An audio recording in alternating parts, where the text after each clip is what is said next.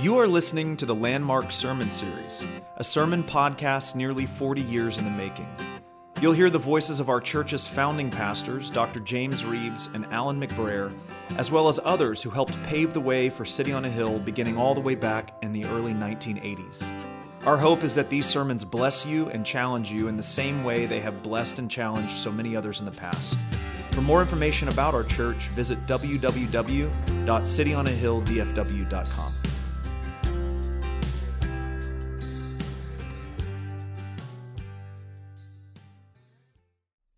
I will turn to James, the second chapter. The second chapter of James, I'm going to do something tonight that I don't know that I've ever done. I'm going to preach a short message. I preached so long this morning that some of you just stayed for the evening service and didn't even go home. And uh, so, because of that, I'm going to give you a break and cut you some slack tonight. No, really, I'm not. But because we're only going. because we are only going to deal with a couple of verses, and because uh, of the special night um, with Monty and Tanya, and uh, the time that we're going to have together just to fellowship afterwards with them, uh, I felt like that maybe uh, it would be time just to, to deal with the, the specifics of the scripture and not do a whole lot of uh, rabbit chasing or running around after it. On Sunday nights, those of you that are visiting with us are not regular with us on Sunday evenings. We've been studying through the book of James on Sunday nights. Sunday mornings, we're in the book of Ephesians in a verse by verse exposition of the scripture. And we're doing the same thing on Sunday night, just studying through the book of James. And we're about in the middle of the first chapter. And it's been a challenging study so far and an exciting study. And James has been dealing with how you approach the circumstances of life, how you deal with the testings and the trials and the temptations that come on all of us. He says, as a matter of fact, as a child of God, you can count it all joy when you encounter various testings because you know that the testing of your faith produces endurance. And then he says, let endurance have its full effect that you might be perfect and complete, lacking in nothing. And so the study of the book of James is certainly an exciting, an exciting study. Tonight, we're just going to deal with chap- chapter 1, verses 19 and 20. Just two verses. This you know, my beloved brethren, but let everyone be quick to hear, slow to speak, and slow to anger. For the anger of man does not achieve the righteousness of God. I've entitled this message tonight, Open Your Ears, Shut Your Mouth, and Cool Your Jets. Now, that's a street version of the title. You could maybe call it Tune In, Tone Down, and Sweeten Up, or whatever uh, but I like my street version of the title a little bit better than that one. James, in the context of these verses, has been dealing with the new birth. If you just look back in verse 18, you'll see that he spoke about in the exercise of God's will, he brought us forth. You remember we talked about that word means the birth process. In other words, he birthed us. We were born again by the word of truth so that we might be, as it were, the first fruits among his creatures. And so James has just been dealing with the new birth process, this idea of being saved, of being born again, of becoming new creatures in Christ. And so he goes from that context in, in verse 18 immediately to verse 19 and the following verses, and he begins to deal with this Christian experience of walking in daily life, the effects of the new birth. Now, listen, folks, the new birth is an experience that every Christian has had. If you have not been born again, then you are not a Christian. If you've never been born again in a kind of life changing kind of way, if nothing has become different in, in your life since trusting Jesus, then you are not a Christian. One way to tell if you've really been born again is has there become a difference in your life? Is there a difference in your life since you've come to know Jesus as Savior? If there is a new birth, then there's going to be some new behavior and one goes hand in hand with the other, and they cannot be separated. The new birth brings with it new behavior. 2 Corinthians chapter 5, verse 17, Paul said it very clearly. If anyone is in Christ, he is a new creature. Old things have passed away. Behold, all things have become new. The new birth experience. I heard one guy that said it this way. He said, If your religion hasn't changed your life, then you need to change your religion. that pretty much says it. If Jesus hasn't changed your life, then something is wrong. You have not been born again. So after after James has dealt with the new birth experience in verse 18, now in verse 19 and some verses even past the ones that we're going to deal with tonight, he continues with that idea and now begins to make the practical application of the difference that that new birth experience is going to make in your life. And so in verse 19, he begins to talk about some of this new behavior. I heard the story of some guys that were standing around talking about the different translations of the Bible. And probably, if I had you hold up your translation tonight, we would probably have five or six different translations. I happen to have the New American Standard. Some of you have got the Good News to 17th Century Man, which happens to be the King James. Others of you have got the Living Bible, which is not really a translation, but a paraphrase. But you've got all different types of translations. Most of them are good. Some of them are lousy. But I heard some guys standing around talking about the various translations, and one said, Well, I believe that the New American Standard is, is the best. And he's a pretty smart guy. Uh, another one said, Well, I believe the King James is, is the best. I mean, if it was good enough for Paul and Silas, then it's good enough for me. Uh, I, another one said, Well, I think the Revised Standard is probably the best, and just on and on and on about which translation was the best. And one old boy spoke up and said, Well, he said, Those are all good, but I like my mother's translation the best. And they looked at him kind of funny. They said, Your mother's translation? What do you mean, your mother's translation? Uh, I didn't know that your mother had translated the Bible. Uh, what translation is that? And he said, My mother translated the Bible into daily living. And that's what James is talking about throughout the book of James. It's the translation of the Word of God into daily living. He's dealt with a new birth in verse 18, and now he's going to deal with some differences that that new birth is going to make in your life. So I want to say to you, first of all, James deals in verse 19. He says, But every, let everyone be quick to hear. In my outline, I wrote that down as open your ears. Let everyone open your ears. Verse 19, be quick to hear. In other words, put your ears on, James is saying. Listen up. There are some things that you need to hear. Now, all of us have ears. Most of us have ears. All of us have ears, but not all of us have got our ears open. One of Jesus' most favorite phrases when he would be about to teach the multitudes was that phrase is repeated in all the Gospels when he said, He that has ears to hear, let him hear. Now, Jesus wasn't saying to the multitude, I know that some of you don't have ears, and so you guys are not going to be able to listen, and others of you that have got ears, y'all open them up because I'm about to teach you. Jesus understood that everybody had ears, but not everybody had them open. Not everybody really and truly wanted to hear, so Jesus would say, He that has ears to hear, let him hear. If you want to hear, Jesus said, then listen up, be quick, open up your ears, for I'm about to say something that's important. Now, by James saying, be quick to hear, I don't believe that he means that we're to listen to everything. I don't believe the scripture teaches that, that we are to open our ears and our minds and our hearts to every philosophy that comes along and everything. As a matter of fact, Jesus said in Mark chapter 4 that we're not to do that. Jesus said, Take care what you listen to. Did you know that? That you ought to be careful of the things that you listen to. You shouldn't listen to everything that comes down the pike. In other words, you shouldn't listen to every word of gossip that comes along. Don't let somebody use your ears as garbage cans. You shouldn't do that. You shouldn't listen. You become an accomplice to the crime when you do. And so when someone begins to gossip to you, just say, Be quiet. I don't want to hear it. I don't want to become accomplice to the crime. You shouldn't listen to everything that comes down the pike. You shouldn't listen to every philosophy that comes along. There are lots of godless philosophies taught in our society, and it's just not fitting. It's not proper for the child of God to expose himself to those kinds of things. And so when James says be quick to hear, he's not saying just open your mind and your ears to everything. What's he talking about? He's saying that for the one who has been born again, the one who has been brought forth by the Spirit of God, he ought to be quick to hear the impulses of the Spirit of God. That's what he's talking about. He ought to be quick to hear when God speaks. Be quick to hear, James says, when God speaks to you. Now, the problem is not that God is not speaking anymore. Um, you know, we read in the scripture and, and we believe it to be true that in times past God has verbally spoken to his servants. Uh, to Nebuchadnezzar, he was not a servant. He wrote on the wall. He spoke to him in a very clear way. You don't want God writing on your wall, though. That was the only time that God ever wrote on anybody's wall, and it wasn't a very good message. And so you don't want God to speak to you in that way. But the problem is not that God is not speaking, the problem is that we are not listening. God speaks, but we are not quick to hear oftentimes as the Apostle James says that we ought to. God is speaking. Let me list a few ways for you very simply ways that God speaks to his people. For many of you, this is old hat. Uh, so just set your alarm and wake up in about five minutes and come back with us. And the rest of you, tune in with me here for a moment. Some ways that God speaks to his people. First of all, God speaks through Scripture. God speaks through Scripture. Before you say that God never talks to you, before you say that God never speaks to you, ask this question How much time do you spend in the study of the Word of God? Before you say, but God never speaks to me the way that He speaks to other people, ask this question How much time do you spend in the revealed Word of God? Do you love this book?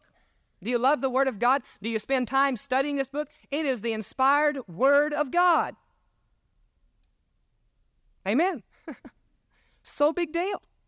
Well, the big deal is that God has revealed Himself in Jesus and in His written Word. It is His Word given to us to speak to His people. It's not given to you to adorn your coffee table. That's okay if it adorns your coffee table, but if that's where it stays, then that's not what it's given for. It's not given to preserve your uh, the flyer that you got at the senior prom. I guess it's okay to do that. I, I don't know. I don't. I don't like the idea of that. But that's not why the Word of God was given. The Word of God is given in order that we, as His people, might understand the plan and the purpose of God in history and in our lives. The Father speaks through His Word. It is God's Word to you. And if you'll open the book if you'll open the book with a genuine heart of wanting God to say something to you, I'll guarantee you the Father will speak, and He'll speak very clearly through His Word. Let me give you a few questions that you might ask yourself as you read the Scriptures to help the, the Bible get off the page and get into your heart. Okay? Let me give you just a couple of simple questions. First of all, as you read the Scripture and as you study, ask yourself this question Is there a lesson here for me to learn? Is there a lesson for me to learn? You know, the, the, the Bible is full of lessons for God's people. And ask yourself the question Is there a lesson for me to learn? Second of all, ask yourself this question Is there a blessing for me to enjoy? I've heard the Bible referred to as the blessing book, God's blessing book to his people. And so, as you read the scripture to make it come alive, to allow God to speak to you, ask that question Is there a blessing for me to enjoy in this passage that I've just gotten through reading? Third, ask yourself this question Is there a commandment for me to obey? The, the, the book is, is full of God's commandments, directives for His people, directions for us to go, ways for us to live, things for us to do. It's a book of commandments. And so ask yourself the question as you read the scripture is there a commandment in this passage for me to obey? Fourth, ask is there a sin for me to avoid? God has spoken to us many times in the experiences of the children of Israel and of his, his great men and women in the scriptures of their weaknesses as well as their strengths in order that he might warn us of pitfalls that we could go around. As a matter of fact, the New Testament says that God did many of the things in the Old Testament as examples for us, as lessons for us. And so as you read the scripture, ask your question Is there a sin for me to avoid? Is God trying to tell me something? Is he trying to speak to me in this verse? Is there a sin that I need to avoid? And Fifth, is there a new truth for me to apply? You know, it never ceases to amaze me how God's Word is alive. Every time I pick up the Word of God and read it, I can read a verse, I can read a passage that I've read hundreds of times before, maybe preached on many, many times and taught Bible studies on. And when I come to the Scripture with an open heart and an open mind, God will reveal some new truth in His Word every time that I pick up the book when I come with a willing heart for God to speak. And so James says, be quick to hear. That doesn't mean be quick to hear everything, but be quick to hear the, the, the, the Spirit of God as He speaks to you. And one way that God speaks to His people is through Scripture. There's another way that God speaks, though, and that's through the sermon. now, you'd expect me to say that, wouldn't you? You would expect me to say that. And I, by saying that, I'm not being egotistical. I really am not. I don't want to be egotistical by saying that. But really and truly, one of the ways that God will speak to you, that God speaks to his people, is through the sermon. You see, the reason I say that is simply because I believe I've been called of God to preach. I believe that I have been gifted of God to preach. And if God has called me and if He has gifted me to do that, then He has a purpose for that. And that purpose, the reason He's called me to a local church, is that He might use me to speak to His people. Now, that doesn't mean I'm a prophet. I don't proclaim to be a prophet. I just simply expound what God has already said and what God has already revealed. But I'll guarantee you, God's purpose for having preachers and teachers of the Word of God is in order that He might speak to His people. And I take it as a great responsibility. I really do. I pore over the Scripture. I agonize over the Scripture. I get ulcers over the Scripture, knowing that Sunday comes around every single week. and I've got to be re- prepared. I've got to be ready to open the Word of God and say something that is meaningful to you, His people, that God can use to speak to you. And I see that as a tremendous responsibility, and it weighs heavily upon my shoulders every day of every waking moment of my life. I accept that responsibility, but listen, listen to this. Not only is it a great responsibility for me to be prepared, but that means that if God wants to speak to you through the sermon, it means that you better be prepared too. You, I have as much right to expect you to come into this place prepared to learn as you have right to expect me to come into this pulpit prepared. Did you hear that? I wonder. I just wonder. I'm not ask you to hold your hands up, but uh, I wonder how long y'all would keep me as your pastor if I prepared for preaching as much as you prepare for worship. Wonder how long I'd be around here. Probably a good bit of my preparation would be while the while Gary is playing the last notes of the offertory. What's it going to be today? Think about that. God wants to speak to you. As you just open His Word and read, He can do that, and He will. But also, He's called and gifted preachers and teachers of the Word of God in order that He might speak to you through those men and women that He has gifted and, and called to those positions. And if that is true, then they are responsible to be prepared. But you, as the people of God, are also equally responsible to come into this place prepared. I'll guarantee you this will happen. If you come to the place of worship and the place of study with a genuine heart desire saying, God, speak to me tonight. I want to be spoken to. I want to meet you, Lord Jesus, tonight in your word. And I want to come out of here more equipped and more inspired to walk and live for you in a day by day process. I promise you, God will do it, whether I'm on my best form or not. And half the time, I'll not be. I wonder how long I'd be here if my time of preparation to preach to you equaled your time of preparation to worship and to learn. I heard of a man that came to his pastor. He said, he said, Pastor, can you give me a little prayer to pray to kind of get prepared as I come into worship on Sunday morning? Pastor said, Well, how about now I lay me down to sleep? you know, that might be fitting for many of us. That's about the level of preparation that we have in prayer and in meditation before we even come into the place of worship. But see, James says, Be quick to hear. Do everything you can to hear because God wants to speak. And He'll speak to you through His Word as you just open the Scriptures and study. But He'll also speak to you through that Sunday school teacher, through me, and through everyone that He has called and gifted to preach and to teach the Word of God. But the third way God speaks is through Spirit. Ultimately, all of it's through Spirit because it takes the quickening and the livening of, up of the Spirit in order for you to, to learn anything. But sometimes God speaks to the heart of the believer directly through his spirit in the prayer closet alone, with no one speaking, no one teaching, without maybe even the scripture being open. God comes to the heart of that meditating believer who is yielded to the plan and the purpose of God and is worshiping the Lord in his own closet in prayer and has shut up long enough for God to do some speaking. And the Spirit of God begins to speak to the heart of the believer. God speaks through the scripture as you just read it. He speaks through the sermon, through the pastor, through the teachers, through those who He's called and gifted, but He also speaks through His Spirit in the quiet place. Of course, He doesn't have the opportunity if we never go to the place of quietness, if we never go to the place of prayer, the place of meditation. But God wants to speak to you. But before you say, God never speaks to me, ask yourself the question how much time do I spend allowing Him to speak to me? So James says, be quick to hear. But the second thing he says in this verse is be slow to speak. Quick to hear, but slow to speak. In other words, shut your mouth. Close your mouth. Be slow to speak. You see, the plain truth is that most of us just talk too much. And the reason I said I was going to preach a short sermon tonight because I wanted to practice what I'm preaching a little bit. Most of us, the plain truth is we just talk too much. Isn't that true? I read it in a I read this. Many things are opened by mistake, but none quite so often as the mouth. Many things are opened by mistake, but none quite so often as the mouth. He says, Be slow to speak. Now, why is that? Why should we be slow to speak? Quick to hear, yet slow to speak. Well, let's go to the scripture and let the scripture uh, tell us about it. Proverbs. Write these down and maybe look them up later. I've got them written down so I can just read them to you. But write these references down and I want you to look them up later. Proverbs chapter 10, verse 19. Solomon said this When there are many words, transgression is unavoidable. In other words, when there are many words, sin is unavoidable. But he who restrains his lips is wise.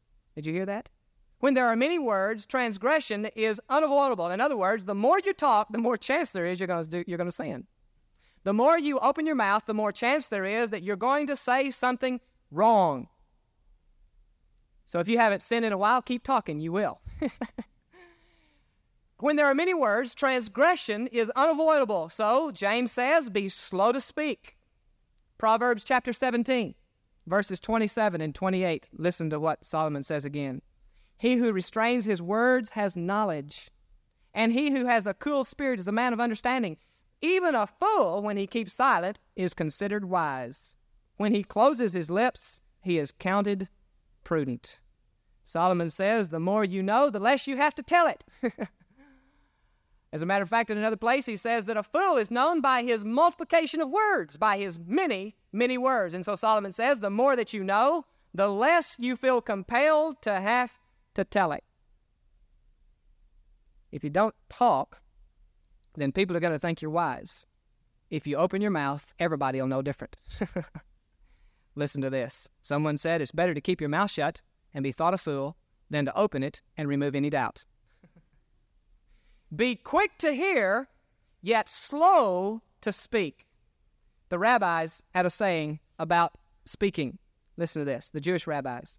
Man has two ears and one mouth. The ears are made to always be open.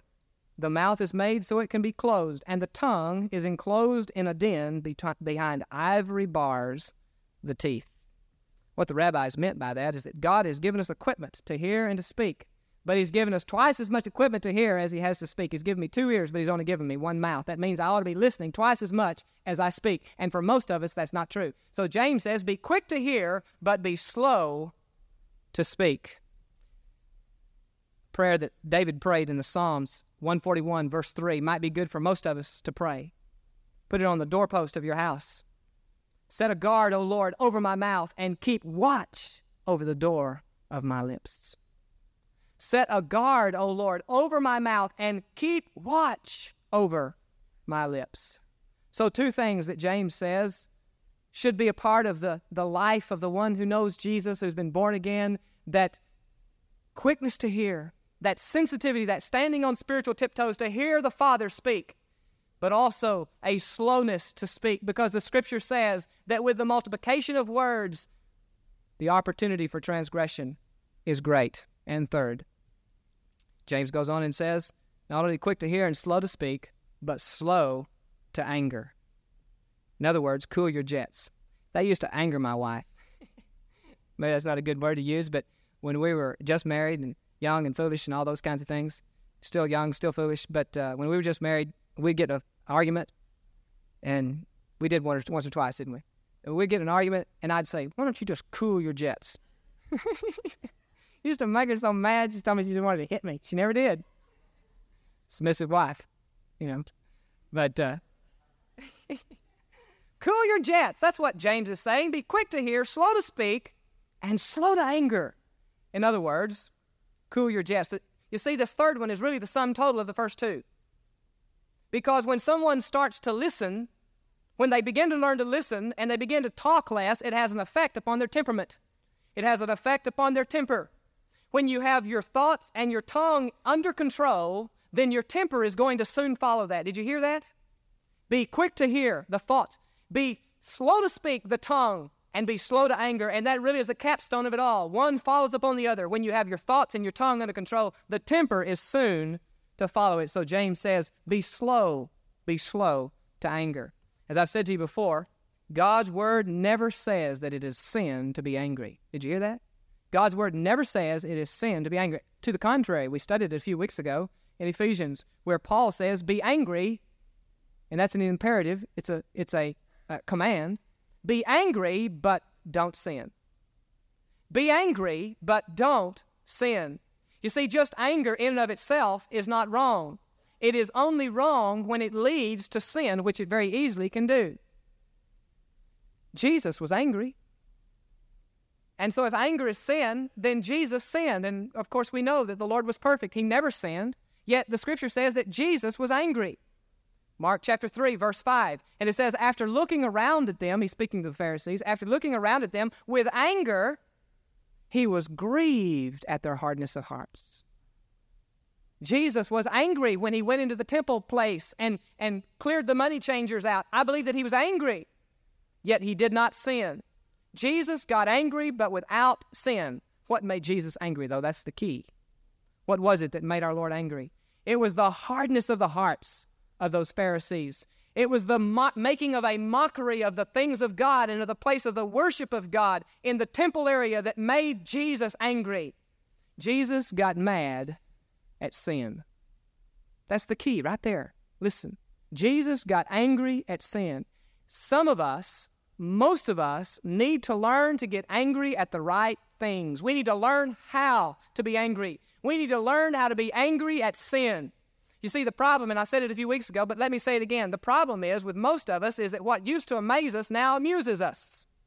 And we've become inoculated. We've become immune, if you will, to the sin that is around us. Where we ought, as the Lord, to have that kind of righteous indignation about the things that go on around us, what once amazed us now just simply amuses us. We live with it, we accept it. We've just become hardened, callous to the things around us. We ought to be angry at pornography. I guarantee you we ought to be. And this is not just no backwoods preacher preaching a hellfire and damnation sermon, folks. We ought to be angry about it. You know why? Because it cheapens the creation of God. That's why.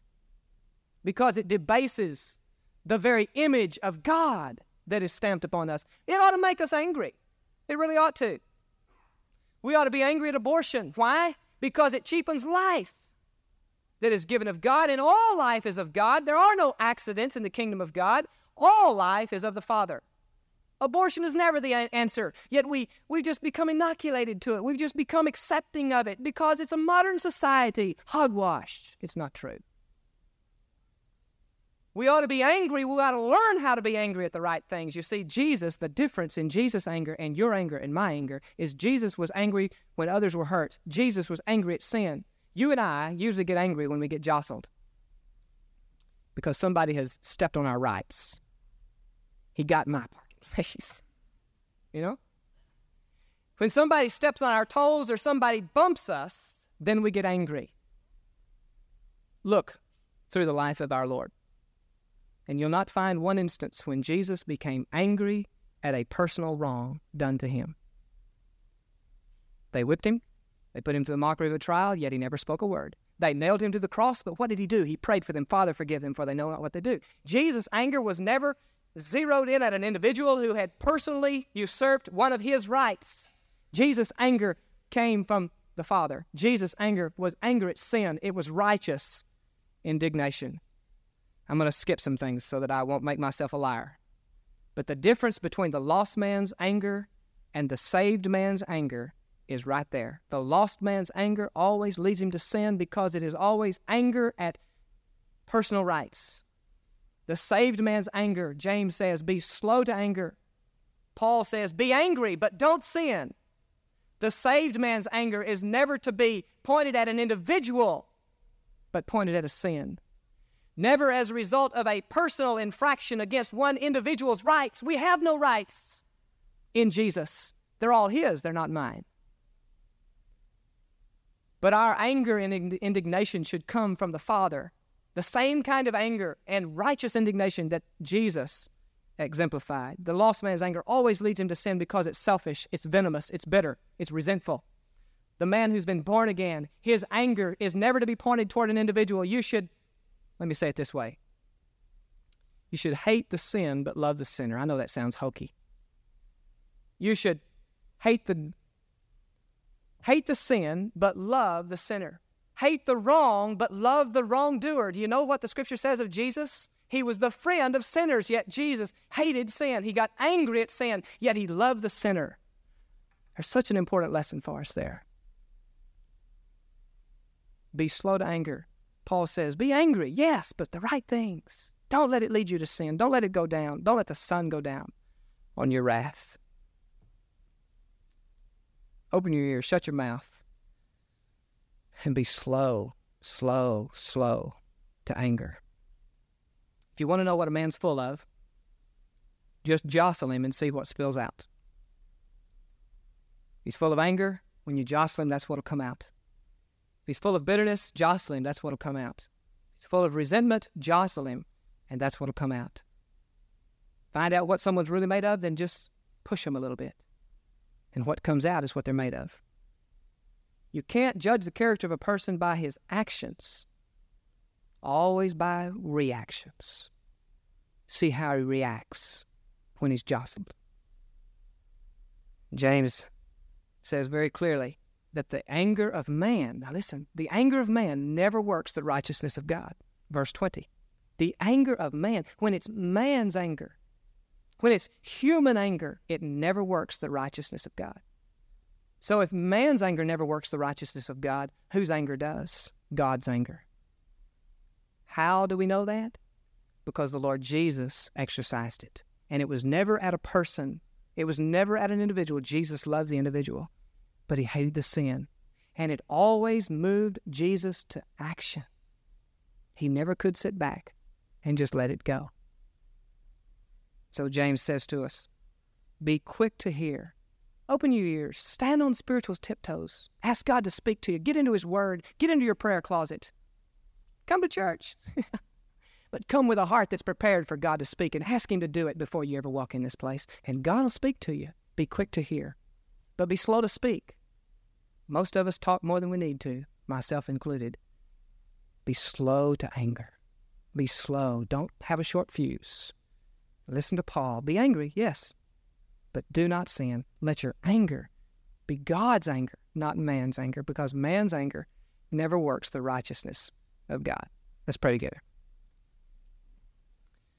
Father, we thank you for your word. We're challenged by your word as we always are, challenged with our lives. I pray that tonight, Father, you'll take these words and you'll just add them to the hearts of your people here. Father, we want to be quick to hear. More than anything, we want to stand on spiritual tiptoes for you to speak to us. Lord, drive us to our knees, to the place of prayer.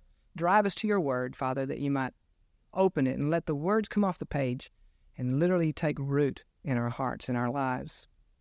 Uh, bless this time together tonight, Father, in the invitation, in the fellowship, and everything that's done. In Jesus' name, amen.